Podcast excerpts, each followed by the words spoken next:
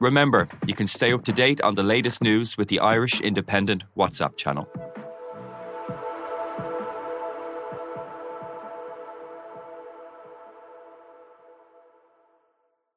On the latest episode of Real Health with me, Carl Henry, I'm delighted to be joined by cardiologist Dr. Paddy Barrett, chatting all things cardiovascular disease. The way I look at this is that the, the two statistics that everyone should really be aware of is cardiovascular disease is the leading cause of death globally and in most developed nations, but it's also the most preventable. 90% of it can be prevented at an early stage if you just follow the right steps and formula. So I look at it as a, a scary opportunity. As ever, available on all podcast platforms. This is an Irish Independent podcast. Hello and welcome to the left wing. I'm Sinead Kissane. Well, the Ireland under 20s have a chance to make history tomorrow the Grand Slam winners play France in the World Rugby Under 20 Championship final in Cape Town. And to even get to this stage of the tournament has been some achievement for this team with the tragedies of recent weeks. Now, also, Ireland captain Johnny Sexton was before a disciplinary hearing today to answer a complaint of misconduct towards match officials directly after Leinster's Heineken Cup final nearly two months ago. Uh, Rúaidhrí O'Connor is in Cape Town for us for the Under 20s World Final tomorrow. We'll get to that in a moment, but Rúaidhrí, Johnny Sexton's huge disciplinary hearing is on today, but is it looking like it might not be until tomorrow before we get an outcome? Yeah, Sinead, we're we're awaiting clarity, but the word on the street is that they're going to deliberate on it. So the hearing will draw to a close today, and then the three man judicial panel will then take their findings away or whatever they've heard away and will ruminate on it. And it could whether it's tomorrow, whether it's uh, which will be Friday, or whether they'll take the weekend to kind of um, think about their decision, talk about their decision, assess all the evidence that they've heard today. Um, it may rumble on. I mean, they've left Johnny Sexton waiting for an awful long time. I mean, how long ago does that La Rochelle game feel now? It's it was the twentieth of May. Um, he's you know, it looked like for a while he was going to escape any sanction. We were all maybe focused on the wrong thing with the halftime tunnel bust up. Um, instead, it's this um, post match exchanges with the referees that we're talking about, and certainly it does uh, sound like they're taking it very seriously. Um, I think from Sexton's point of view, it, the, the IRFU would feel there's a, a, lack of evidence. I think Sexton has owned up to the fact that maybe he should not have gone onto the pitch and remonstrated with them, but in terms of what um, was said. I don't think there's any video or, or audio recordings of that. There's really just videos from afar of, of Sexton remonstrating with the officials. Um, and whether that's enough to, to, to hand him a ban that could potentially end his career, maybe rule him out of a World Cup game or two, or maybe rule him out of, of some of the warm up games. That's what we're all waiting to hear. But certainly, the, the longer this goes on, the more worried the IRFU and the Irish setup will be because um, you know, I think if, if it was going to be straightforward, it would have been over by now. It started at nine o'clock this morning. You know, it's it's. I know the podcast can date very quickly, but it has rumbled on. I believe they're still in session, or they, if they if they finished, it's only very recently. So it's a long day. It must be a lot of evidence, and you just wonder that how.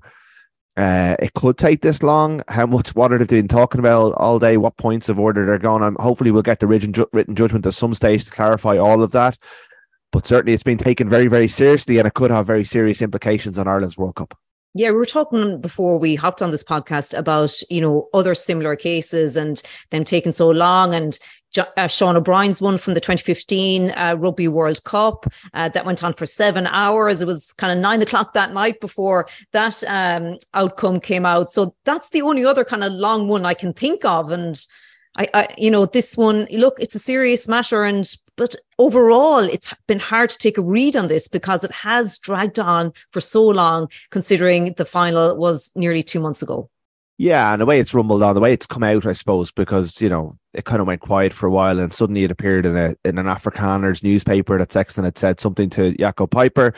They went some detail about that, and then suddenly the City AM, the kind of fairly obscure newspaper in London, um, certainly in rugby terms, you know, I wouldn't have come across a City AM journalist at any of the Lions tours or World Cups that I've covered. I would know a lot of the English press back, and it suddenly it came out of left field um, through that channel with video clips and kind of very dire warnings about how this could end Johnny Sexton's career and, and uh, how there'd been a letter sent to a misconduct letter to Sexton. I believe Sexton acknowledged that letter and acknowledged that he had overstepped the mark within his responses to that letter. And I think it was kind of encouraged to do so in the kind of expectation that it might go away. But but it hasn't. It's it's gone further and further and further. Um and, and yeah, I mean that sex that Johnny sorry that Sean O'Brien hearing did take a lot. I mean, I have vivid memories of waiting for for that release because it was so important. In you know, Ireland had already lost four players that week. Was, he was the fifth uh for the Argentina quarter final, but at least they got to it within a couple of days of the game. I mean, I just don't understand how the processes aren't in place to, to to nip this in the bud quite quickly. You know, if if a serious case has to be answered for, and if Sexton did overstep the mark, fair enough maybe he does he does deserve a ban. We'll find out that at, at, at the in in the heel of the hunt. But really, to leave him stewing for this long, to leave his family, the implications on his career, you know, the the questions hanging over everything is very unfair. You know, whether you like him or not, I think they could have done this much quicker. And even like if if they do finish this hearing today and then leave him stewing for another three four days before they tell him what's happened. It's it's a lot of uncertainty, and it, I, I I don't think he deserves that.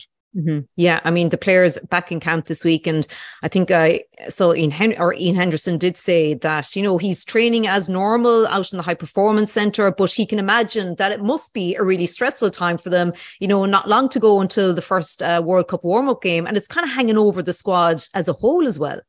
Yeah, and I'm sure like they're not talking about it, thinking about it every day. But when Sexton and you know, I think the under 20s are a good example of this. When they're on the pitch, when they're going through their processes and they're focused, they can easily park whatever's going on outside.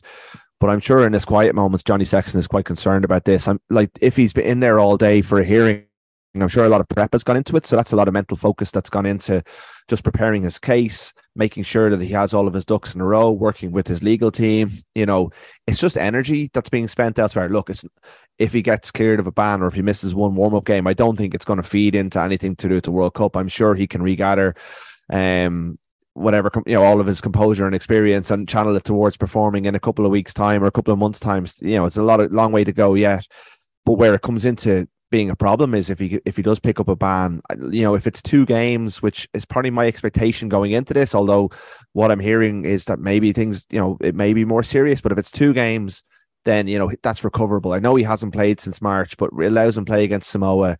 The World Cup is kind in that way. You play Romania, maybe come off the bench against Tonga, then he start against South Africa, start against Scotland. That's that's okay. He's done his bank of work. He's had a long rest. I mean, Sexton doesn't necessarily need to play every game anyway. But if it drips into, someone asked me the question earlier on, like, at what point do you have to consider whether to pick him or not if he's banned for the first two, three games of World Cup? You know, if he's available for the South Africa game, you know, look, this is all speculation and, and we may not ever get to this, but it, I think this is the stuff that Andy Farrell, it has to occupy his thoughts to some degree. Now, we know he loves adversity, that he relishes this stuff and he'll, he'll brush it off and, and they all will.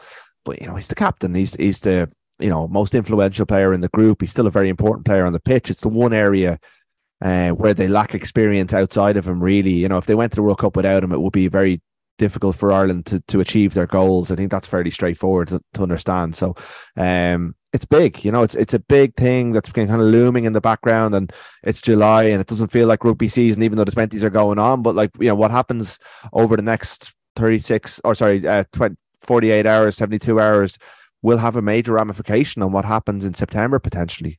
Yeah, and we would we'll wait to see what that judgment will be. Um, as I mentioned at the top, you are in Cape Town. Is this second time in seven weeks for you? Second time, yeah. It doesn't feel like I've been away, and the weather's the weather's about as nice as it was when Munster were here. I, have missed a month of rain, I think, in between the two the two trips, but it's beautiful here today. It's about twenty five degrees, The sun is shining. I'm just I just got in this afternoon.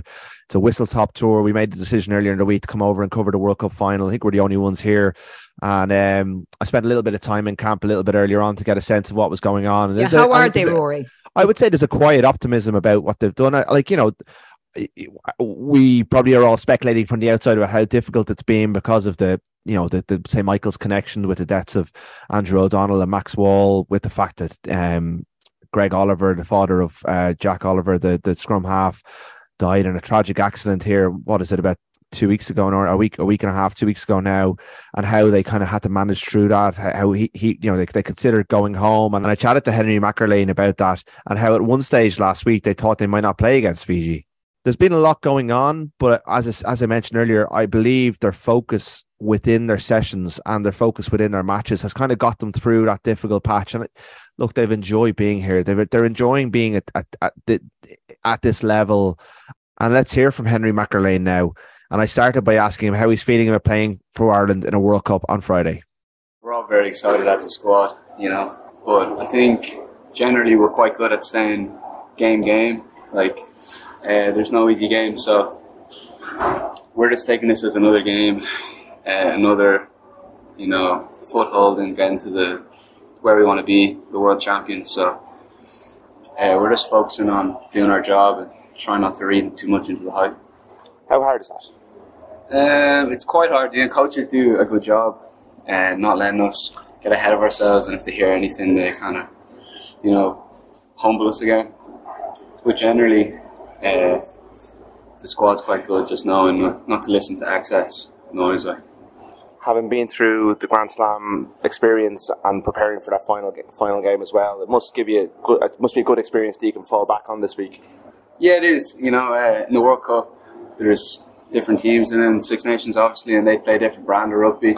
So somehow, like somewhat, it's easier playing against like the likes of England once you've played them before. Same with France. Like we have a few good insights of how they play, what they like to do since playing them at Musgrave in that final game or in one of those games. Mm. So, uh, you know, it is, it definitely does give us a bit of a confidence boost knowing that we have done it before.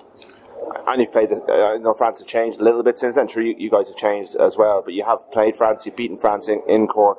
They're a very, very good side, but you know that if you get things right yourselves, you can cause them problems as well. Yeah, no, we have a belief that if we get, if all of us are firing, you 100%, we can beat anyone. You know, France have got a few new bodies in and we've we're quite we're relatively unchanged, and but we don't we don't really care who they have or what any other team has. We're just focused on performing ourselves. During this tournament, you've had moments of adversity on the pitch. You've had moments of adversity off the pitch. On the pitch first, you've had to ride out a couple of storms, but you you seem to be able to retain a collective belief within games that even when things are going against you, like South Africa onslaught last the other, the other day, what do you think gives you that? Is, is it just the fact that you've been together for so long that you've had such a good year, or is it the individuals within the team, the leaders that you have? Can you maybe just give us an insight of who's kind of making, you know, that so strong within the team that when things are going against you, you're able to turn around in your own favour? Uh, I think it's that we're a very close knit team. You know, in general, uh, it's not just the rugby that's keeping us together. We generally are just mates. Yeah. You know, going out into town or playing pool with each other. You know, we're always. Uh, knocking around at Province and even in not a Province, we're always linking up with the Connacht lads or Ulster lads or whoever it may be. So I think it's just the collective friendship we have as a group. I think we're probably the closest team there is in the competition. And obviously, the group has been touched by tragedy. Really, incredibly sad things have happened around you, and you've had to manage your, your way through that. Who's kind of led that? How have you guys managed to kind of keep you know mark what you've had to mark, but also stay tuned on your performances and, and be able to perform through an incredibly difficult time. Yeah, no, it's horribly sad what happened with uh, Jack and his, and his family. Um, the whole team was, was tough for everyone, but you know, Jack Jack was meant to play that game, and you know he decided not to in the end, which is we all backed that decision. But uh, he wanted to, he wanted to play that game, and he wanted us to play that game because we had the we were we were considering maybe not playing that game, but he said no, definitely, and his and his mother as well said keep our heads up and go after the trophy. So yeah, it is. It's definitely another uh, motivating factor. You know, it's just so sad, but he wanted it, and uh, that's another string for our ball for motivation finally, you mentioned staying on an even keel, process focused, all the things that you have to do as a as an elite rugby player going into a big final. But you also, I, am sure, have to get excited about this as well. I'm sure you're aware that there's massive support coming from back home through social media. You know, uh, there's people on my flight out today You were coming out to see the game as well. It's like it is a once, it's a big occasion for all of you to enjoy as well. You know, you got to embrace that to some degree while not letting it overwhelm you as well. No, we're all like uh, we're moment focused, but we're all buzzing in here. Yeah. And we're ready to go for this final. You know, yeah. uh, looking forward for the big crowd, and you know we are we are definitely excited for this game. Well, it sounds like they're up for it anyway. Absolutely. I, yeah. as I said, there's a quiet confidence about them. You can hear from his voice that he, there's a steady determination. They're not you know, the experience of playing in a Grand Slam game, of being through that campaign in the spring, will definitely stand to them. The fact that they've beaten France already, albeit it does look in this tournament like France have, improved um, since that game.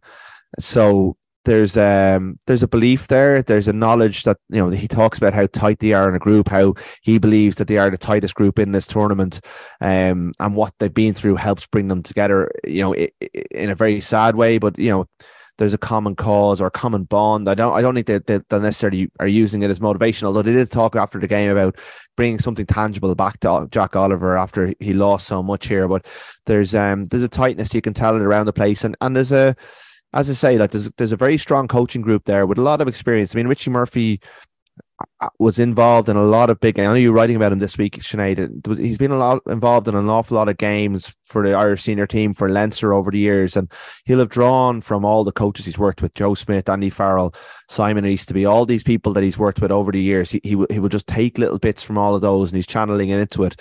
So yeah, there's a realism about how good France are, but there's also a realism about how good they are, and if and there's a sense that if they get things right, they can definitely take the, a step, go a step further than the team did in 2016, which was a really talented team. But I think there's a sense today that this, this not within the squad, but from outside, I think everyone thinks that this 2023 uh, version is just a little bit stronger across the board.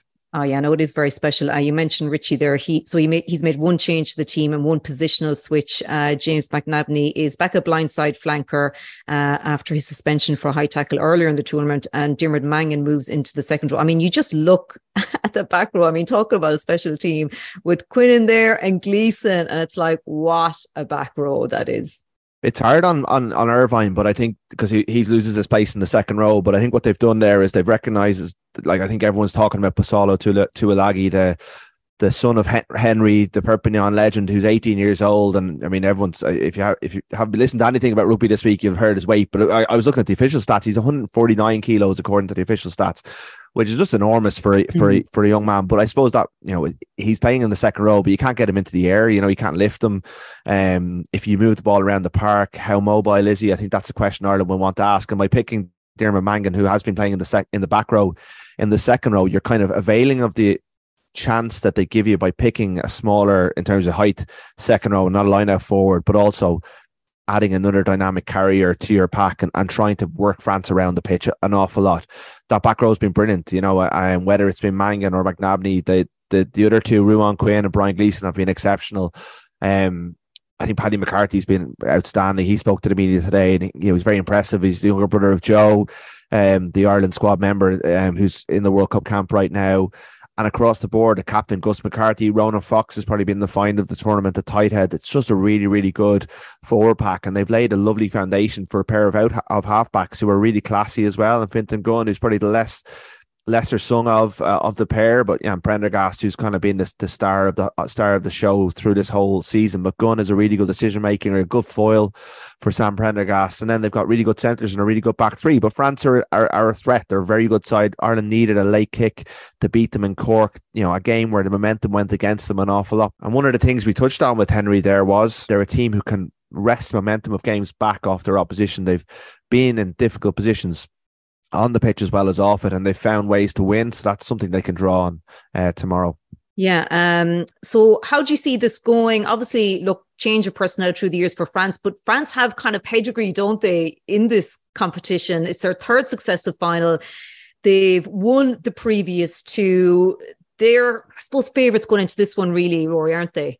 Well, they are. I think the bookies have them at seven points, and, and what they do, like England used to do, is, is they treat the Six Nations as a little bit of a development towards the World Cup, and the World Cup is is you know the important part of their season, and and they kind of drip fed some of their younger, more promising players through during the Six Nations, and Ireland got them second, I think. So Tuilagi is one of those players who's come through later in the tournament. Not to diminish at all what Ireland achieved by beating them, but the, I I would expect them to be stronger. Uh, here tomorrow. I, uh, one thing that will probably work in Ireland's favour is that having played in a bit of a bog of a pitch earlier on in the, in the tournament in Paarl, the Athlone Stadium in, in Cape Town is, is a soccer stadium. It's it's where the local football team play, and the pitch is very very good. Now there are two games on beforehand, but as I said, the sun is shining, the weather's good here, and it's not it's not forecast to be bad tomorrow. So that will hopefully mean the pitch holds up. It'll be a fast track, and that dynamic dynamic forward pack that Ireland have picked, that really good back line that they can call on, all will kind of that plays into their hands. Whereas the boggier, heavier pitch earlier in the tournament the French size, their ability to kind of drag it into a, into an arm wrestle, that maul. You know, Ireland they're not bad in the tight five. It's a very big Irish pack, but there's there's a number of athletes in that French side who, who, are just phenomenal, and I think they would they would like that slow track. They need to play a bit of a control game. They don't want to get into it you know, start flinging around, play into that. I mean, it, you, you kind of get into a bit of cliche, but there's a reason that, that they're cliches. France will like a bit more of a broken style of game, get their hands going, break things up. And I do think they have the capacity to win this game if they play to their best. But Ireland, you know, have have shown throughout this tournament a resilience within games that even when it's going against them, they hang in there. And then when the chance comes, they strike and they have that finals experience. What they've been through during this three or four week window here will stand to them as well. They may be tired. Both teams have, you know, played against good teams. It's been a fairly intense tournament. It's a game every five days. So, you know, the, the squad management has been important. But as I say, there's a quiet confidence within this Irish team that they can get the job done, albeit with a knowledge that, you know, it, it will come down to a very, you know, tight, fine margins. France have put up big scores in this tournament. You know, they put 50 on England in the semi final. They beat the you know, not a great um, junior All Blacks team, but they still beat them. You know, they beat Wales. Um, I think Georgia was their other opponent. It's it, it, it, they've been very impressive on their way, but so so have Ireland. This is the two best teams in the world at, at this age group, and it's going to be very very tight. Ireland can win. France can equally win. It's it's very close to call. I think if if things go their way, France probably ha- have the edge. But I certainly by no means would I rule out this Irish team pulling off something that no Irish team has done before by winning the Under 20 World Championships tomorrow. Oh, it would be some achievement, uh, Rúaidhrí. Thanks a million for that. We will be back with a podcast after the final uh, tomorrow night. So keep an eye on your feeds for that one. But for now, thanks for listening. This is an Irish Independent podcast.